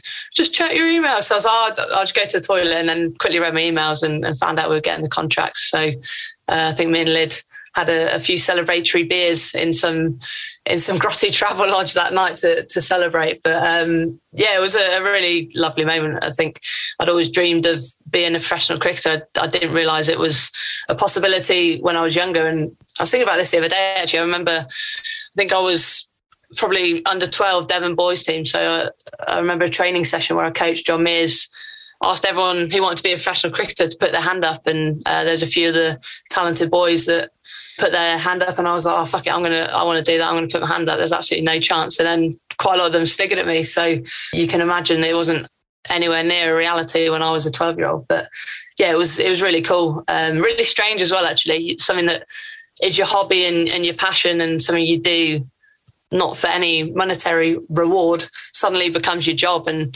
it's quite a strange dynamic how that changes overnight. And certainly the expectation of of the public and the press changed overnight. And and you as a cricketer hasn't changed at all. It's just suddenly you've got a pay packet. So um, yeah, I think a lot of the girls struggle with that actually, trying to get the the dynamic right and, and deal with that new pressure that we we suddenly had, and and also um, how good it was as well. And I think we've tried to help the new generation that of, of domestic cricketers that have suddenly become pros overnight because we certainly went through that process, went through those little tricky moments and, and the good moments as well. Yeah, it's interesting because I suppose uh, with Charlotte having been the captain in the uh, amateur, semi pro, professional era, when you get those contracts in 2014. I mean, you're the next captain, so you are the first professional captain who didn't experience life before that as leader of the team. And I suppose even the way that you inherited the job with a fair bit of controversy with with the uh, with the the powers that be saying to Lottie. That's it. You're done. Despite being, you know, the greatest England women's player of all time to that point, and Lydia Greenway, uh, mate of yours, being effectively pensioned off at the same time, and you're throwing the armband, you're 25 years of age. I remember you did those press commitments that day, and you know you were. I think anyway. My impression was you. It, it, was it was daunting. This was a big thing, and all the lights are on you. And you walk out in your first game as skipper there at Leicester and, and make a fifty and, and take a fifer um, with Lottie watching you from the commentary box. I mean, that, that's a that's a big couple of days in your life. Yeah, it was. It was it was quite a weird dynamic. I was close with really close with Lyd and, and close with Lot as well, and it was just quite strange because you obviously feel for them. Lottie was absolutely devastated, as you can imagine, and you're trying to sort of get over those feelings and, and also think about how you want to do things, where you want the team to go, and how it's all going to work, really. So yeah, it was it was definitely strange. And the day Robbo told me actually I was going to take over the captaincy was the same day that my granddad passed away. So it was a really really strange day. And, and I couldn't actually hear Robbo when he told me. Um, he's um, not renowned for his pronunciation, and I, I, could hardly hear him in a in a bar in the Link Hotel in in Loughborough. Um, so yeah, it was a it was a strange day. Obviously losing my granddad, and then finding out I was going to become England captain.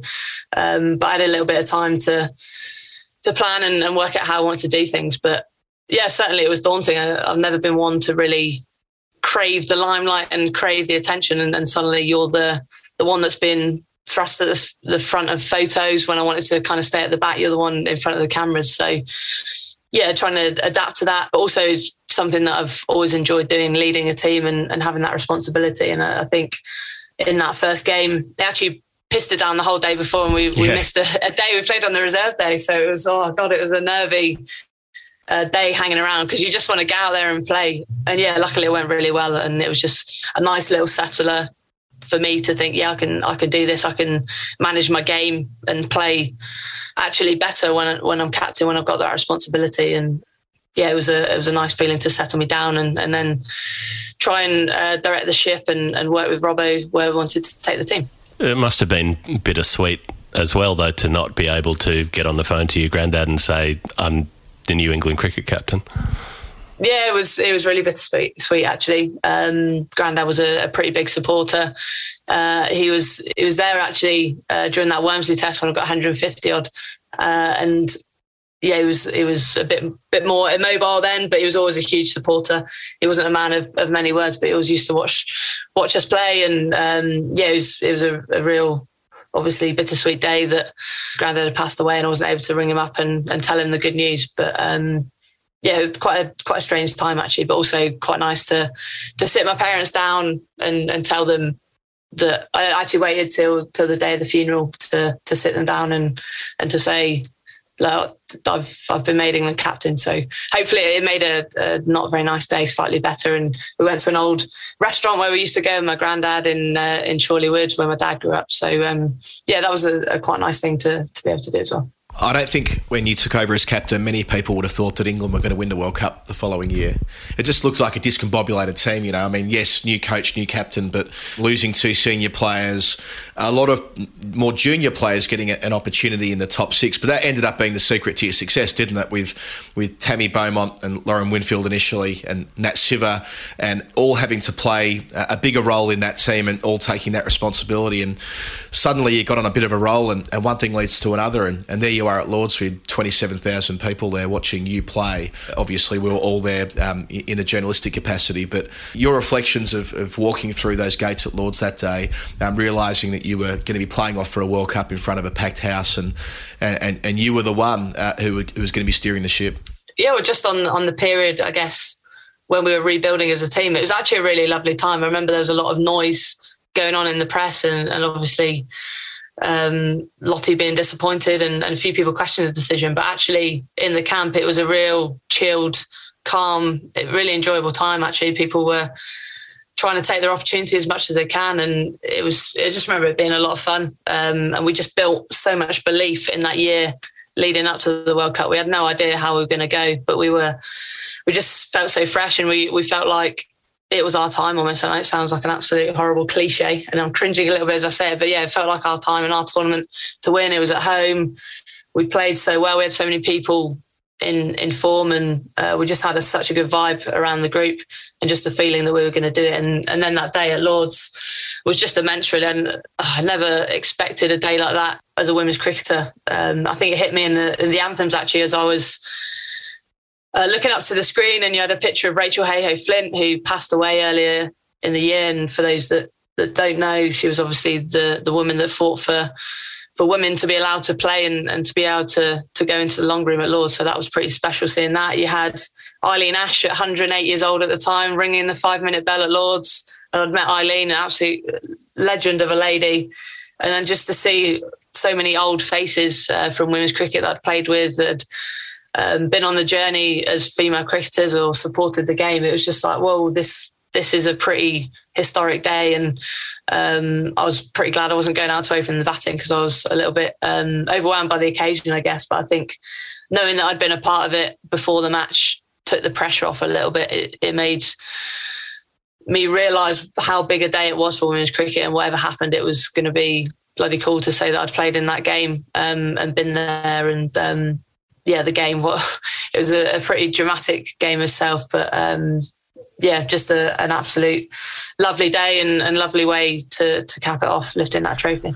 Slight, slight understatement to say it was a dramatic game. It's, it's ridiculous even now looking back at it. India need 38 from 44 balls, seven wickets in a hand. And you talked about that feeling of it being your day.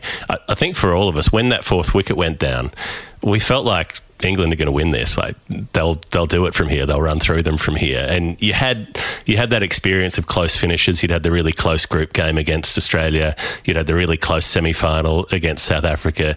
Did you did you have that feeling at that point? Like this is this is fine. This is we will do this. We'll find a way to do this.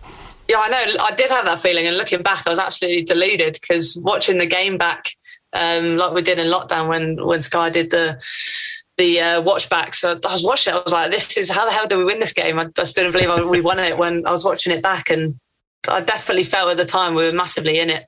India um, probably were known quite a lot for their long tail then, and we always felt if we got one wicket, we could really go through them. And and this, I think the required run rate never really got below five or six, and and that can be so tricky in a in a massive final. And yeah, it just felt like we had the belief that we could do it. I had real clarity as well in, in terms of who I wanted to bowl and and how it was going to work. And, and Anya just had that glint in her eye that today was going to be her day. And in the night, I mean, you hold up the cup and you know, it's it, it, it's it's obviously going to be a landmark moment in your life. You're a World Cup champion. You're the leader of this team. You're 26 years of age. You, you made an OBE, I guess, a, a, couple of months after that. But it's not all um, not all smooth sailing. Tell us about the story uh, when you had to leave the gates of Lords and be a bit sick out the front that night. Well, yeah, a couple of hours later, I was projectile vomiting on a Merc um, down St John's Wood Road, and I wasn't even drunk. I hadn't even had many beers to celebrate. I think I had one beer. So I got some form of food poisoning. Although Clare Connor claimed at the time it was the stress of the game. It was the stress of the game, Heather? But I was adamant. Oh, Clare, just projectile vomited. It's food poisoning. I've gone through stressful games before.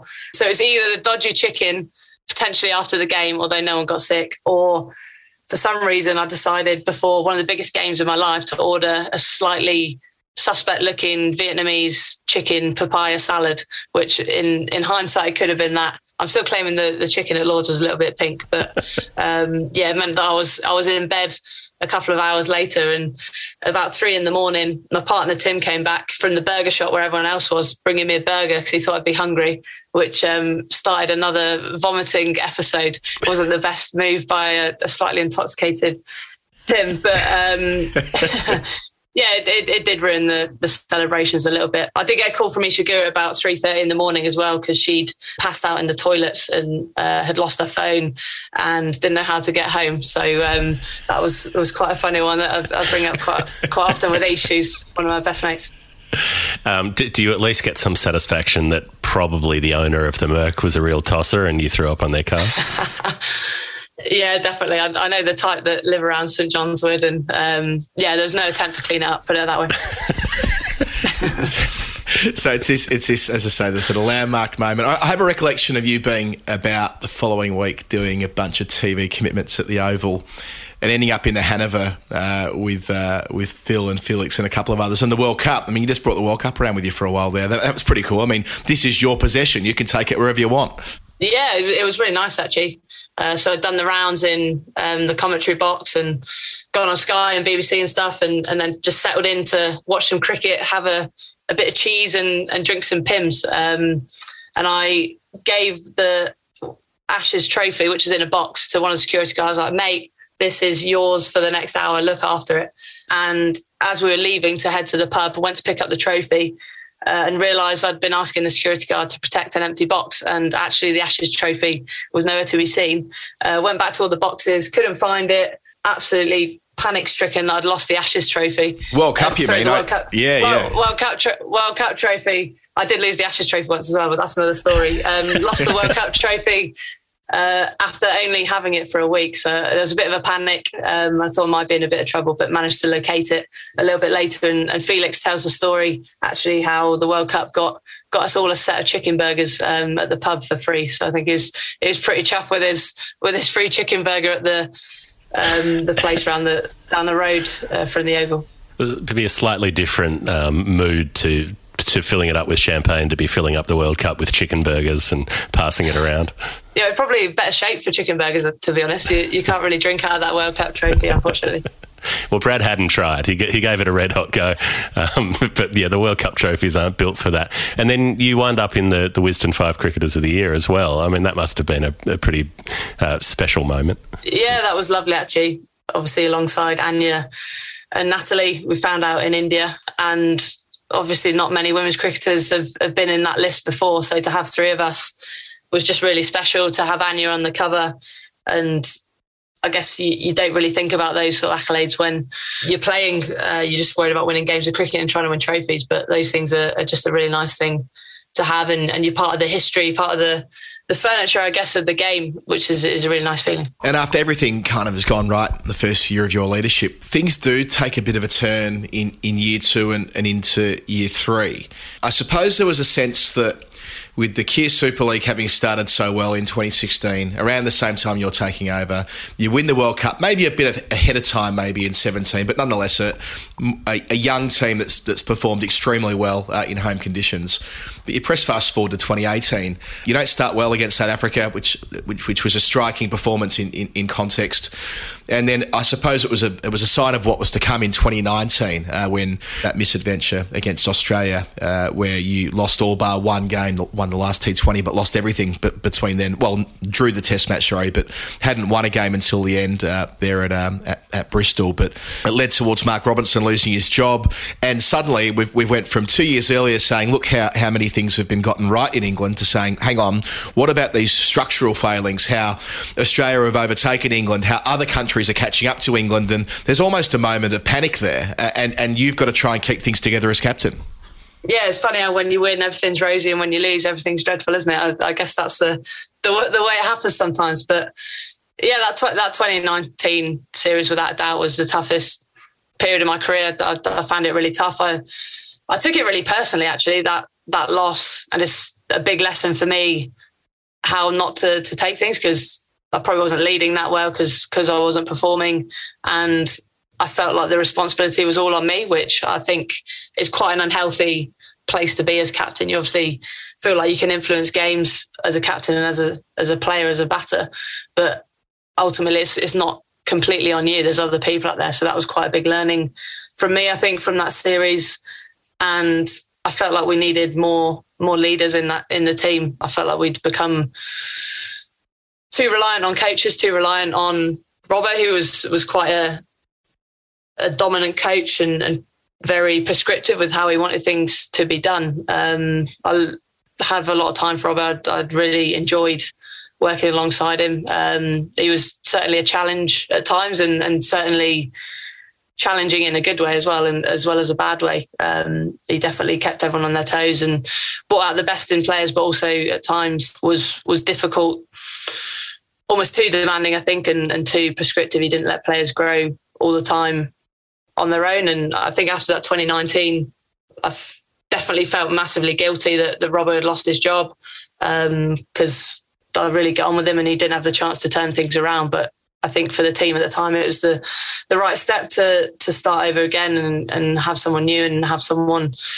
that worked in a in a slightly different way. And yeah, I guess it, it was a, a period that I looked at myself and my captaincy a lot as well. And I probably in that little period before then, I, I probably tried to be too many things to too many different people, and I really wanted to take or do things a little bit differently. Moving on from that 2019, I wanted to, if I got the opportunity to captain an Ashes series again, I, I wanted it to to look different and, and do it in a different way and, and do it in my way, I guess. And I guess you're, you're always responsive to the team as a captain, but you have to do it in, in your own way as well as doing what the, the team needs. And um, yeah, that was certainly the way forward that I wanted the team to go. I wanted to be probably more of a of a bigger voice, and I think that naturally happens with with coaches because when you're you're appointed as captain, the coach is already there. They're they're kind of probably a little bit more dominant because you're, you're young in your captaincy, and obviously only being 25 as well. I was I was young reasonably young as a player. Um, I think that dynamic changes when another coach comes in as well, because you're the one that was there before, and you you're further into your captaincy and, and, know a little bit more about how you want to do things and, and take things forward. So yeah, I do, I do, think 29 was really tough, but also it was a really big turning point. I think for me as an individual, as a leader, and probably for the team as well. Did you have conversations with teammates as well about wanting them to take positions of leadership, like wanting them to to be leaders with you in the team? Yeah, hugely. We had a we had a day in the Peak District actually in a in a little barn. Um, we absolutely pissed it down, so we were stuck in the barn all day. We planned to do a few bits, but um, yeah, there was a lot of chatting about where we want to go as a team, how we need to do things differently, where our strengths are that we want to keep. And I spoke about how I felt like we needed more ownership as a team and we needed more people to own their games and be leaders at different times for the team as well. And I do think a lot of players have responded brilliantly. I single out Nat Sciver in particular. She's stepped up massively as a, as a leader, obviously taking the vice captaincy role as well, and a, and a few others in the team as well so yeah, hopefully, although um, this Ashes series has, has been a pretty funny one, hopefully we can can show in the rest of the series how how things have changed since 2019. Yeah, sort of coming back to that idea of where you started and, and, where you are. I mean, you're 31 now. Would that be? Is that how old you are now? 31. Yeah. yeah so, so you're into that next stage of, of, your career. You know, you've seen it all across 11 years in the international game. It, so, do you think that you would have had the ability to have had those tough conversations that you've had in the last couple of years, in the years before that, or has it really been a sense of, feeling as though you've got that not just seniority, but that experience to to say what's what and to ask what you require as captain of those around you. Yeah, definitely. The dynamic changes. You go from your, your infancy of your captaincy to to the girls knowing how you do things, how you want to do things, and I guess the the respect and the trust hopefully is there as well. So yeah, I think it was a, a good time to do that. Obviously, the way we'd we'd lost the the manner in which we'd lost meant that almost we had a blank slate to to start again and and um, work out how we wanted to do things going forward. Um, so yeah, you, you, certainly feel like you're stronger voices. you you go further in your captaincy. You've got that experience, um, and you've hopefully got the players on your side to to be able to help you with that because you can't be a leader without having other people around you that are not just followers but also um, help you out and, and shape the direction that you want the team to go in. There's a lot of captaincy on your plate. You're leading the London Spirit in the hundred. Um, you're, you're, leading the Western Storm in the uh, the other domestic trophies, leading England. Uh, it's a it's a hard job. Are there parts of leading teams that you love? Like what what are the what are the great parts of, of having that responsibility? Tell you what, I really loved captaining younger players in the London Spirit. Actually, it was after we'd been in a bubble for ages. I was a bit like, "How's this new tournament going to go?" I'm a bit knackered mentally and physically.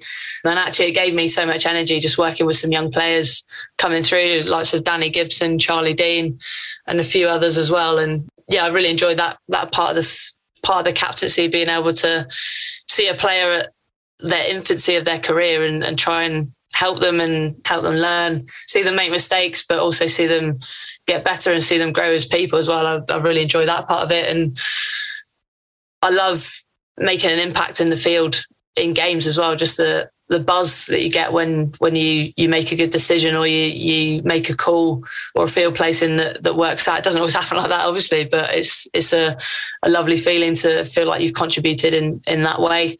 But yeah, there's there's also the the parts of of captaincy that can start to grate on you as well. It's interesting that you mentioned there that exhaustion that some of your teammates felt last year towards the, the end of the summer.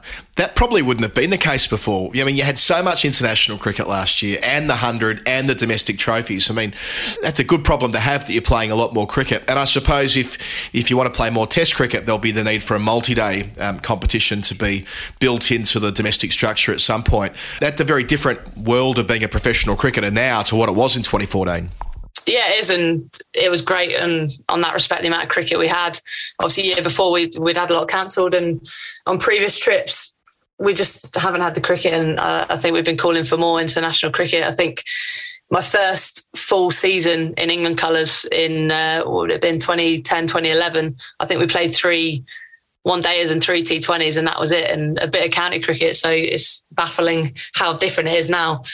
But I think a little bit of that was was COVID and restrictions and and various things. But in terms of the amount of cricket played, uh, I think Lisa spoke about it after the New Zealand series. Actually, about how we have to get used to this is the norm playing this amount of cricket, um, being on that treadmill sometimes of of playing games. But it's certainly what we want as players. We want to be playing more cricket. I think the balance probably needs to be kept right. I, I think to be honest, the men's game has gone towards way too much cricket for me. I honestly don't know how some of the players do it. If you play three formats, the amount of cricket that you play is is just outrageous, and it's almost become too much as a viewer for me as well. But I think in the women's game, we've got the opportunity to get the balance right, having enough, but also not going too far and, and cramming it for the sake of cramming it. I suppose you're at the point of your career as well where uh, you. I'm not saying you're thinking about necessarily what's next right now because you're the captain of England, you've got a job to do. But 31, are you thinking that you'll, if if your form permits and your fitness stays as it is, you want to play till like deep into your 30s, mid late 30s, or are you more along the lines of? Remember Ellyse Perry a couple of years ago um, asking her this question, and she was like, "Well, actually, no. I mean, I've played." Since I was so young, I don't necessarily want to play until you know in my late thirties, or I mean, she might get picked till she's um, thirty-seven or thirty-eight or something like that. But whether she goes ahead and does that is a, a different question because women tend to start uh, their international journey earlier, as was the case for you as well. So, with that in mind, do you think you'll play for a long, long time, or, or have you already started thinking about what what cricket or what post cricket might look like for you? Yeah, I'll never say never. I haven't made that decision yet for sure, but I've never really seen myself playing too much past 33, 34. Um, whether that will change, I, I don't know. Um, it's not something that's massively on my radar, but certainly as you, you get towards your late 20s, I think you do start to think about that and you start to think this isn't going to last forever. When, you, when you're young, you feel like you're not even thinking about what's next. You're, you're just enjoying the ride. But certainly as I got a little bit older, the body started to creak a little bit more and you start to think, oh, there's a uh, a finite period to to this career. Um, which is, is quite tricky to deal with, I think, and doing something that, that obviously you love, but also you, your life changes and you, you become in a different headspace. You have different priorities. But yeah, at the moment, I, I still see myself playing for for a couple of years as captain. But um, yeah, we'll, we'll, we'll see what happens. Uh, Do you think you're a lifer? I mean, uh, you, you mentioned your great mate Isa. She went from playing, doing her PhD, and going back to academia to an extent. Then, uh, obviously, this prolific broadcasting career. Where do you see that playing out? I mean, Charlotte Edwards, of course, is now um, coaching at the top level, and and others uh, uh, like Clare Connor, of course, uh, has done an amazing job as an administrator, both in England and now with the MCC. I mean, where do you see that for you? Do you want to remain in the game day to day uh, for a long period of time, or, or are you the sort of player who will retire and step away and do something else altogether for a bit? Oh well, to be honest, Colo, I, I want to go on a massive road trip in Europe. That's my um, one priority when I, when I do finish because I missed out on a lot of travelling. Obviously, starting international career so young, but I definitely see myself staying in sport, and I can't see myself being away from cricket for too long. I would like to do something a little bit different potentially um, for a little bit to to see what's out there. But uh, I think cricket is is where I feel most at home, where I belong. Um, so I definitely see myself doing something like that. What exactly that is, I'm, I'm not too sure. I've started to get involved a little bit more in, in terms of sitting on the PCA board and and FICA board and, and things like that, and seeing what what that side of the game is is all about. I'm doing a masters at the moment as well in leadership in sport at Buckingham Uni, which is is run by Ed Smith. So that's quite quite interesting to to get a little bit of a different perspective sport wise and, and what happens behind the scenes and, and things like that. So haven't exactly made a decision I'm going to do this. I'm going to get completely away from cricket. I'm going to stay in cricket yet. I'm probably someone that will cross that bridge a little bit when I come to it and what opportunities open up. But yeah, I can potentially see myself being involved in, in sport and in high performance. Um, I love the variety that the sport brings. I can't see myself sitting behind a desk five days a week for sure. I think a couple of days max, but um, yeah, we'll, we'll see where it takes me. I've kind of gone around the houses a little bit there and not committed to everything. But um, it's yeah, maybe a little bit of broadcasting as well. I've started to dabble in, into that a little bit, um, and it's something I quite enjoy doing, talking about the game. So um, something with a bit of flexibility. Maybe that's the uh, the answer I'm after. Well, I think what, what's certain is you're going to have plenty of options uh, when you uh, do finally put the cue in the rack. But uh, for the time being, uh, you have a job ahead of you, uh, the test match this week in Canberra. Thank you so much for uh, making time for us on the final word today. And thanks so much for what you give the game. It's a tremendous amount. Uh, you're an excellent leader of your team. And uh, yeah, good luck over the next couple of weeks and in the World Cup as well with that defence. Nice one. Thanks, Colo. Thanks, G. Hi, I'm Dave Warner, and you're listening to The Final Word.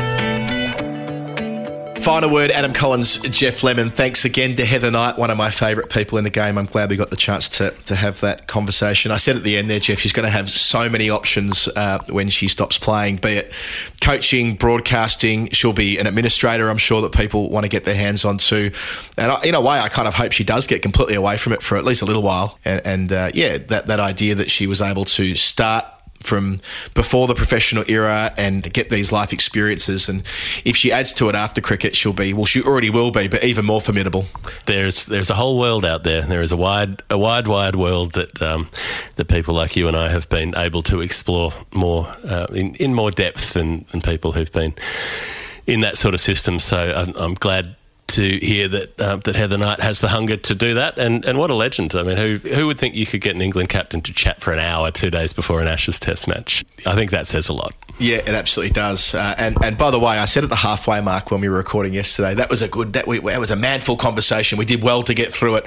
I, I since learnt that I had COVID when recording that first section, as I do now. So uh, if you were wondering when listening to the first bit, gee, these guys are battling a bit today. It's because Geoff's just had it, Yes. and I've got it at the moment. So uh, with that in mind, that, that might be the point we should um, end the show today. Thank you to uh, the team at Bad Producer Productions who get us on the park a couple of times a week, as I always say. To the team at Brick Lane Brewing who uh, provide great support to the show, as do all of our patrons. Uh, we'll be back with story time over the weekend. I'll have time. I'll have isolation time to prepare some answers and to tell some stories, provided I don't get too crook. I should say um, that I'm not feeling ill. I've just got a, a head cold and I'm a little bit knackered. So, as you were last week, I'm, I'm sure I'll bounce back quickly. That that old story. It is uh, the story of our times. I'm sure that many, many, many people, most of the people probably listening, um, have had that experience as well. So, yep, plenty coming up over the next uh, few weeks, and as always, we'll we'll have it for you on the final word. Thanks for listening. Thanks again to Heather. We'll talk again on the weekend. Bye for now. You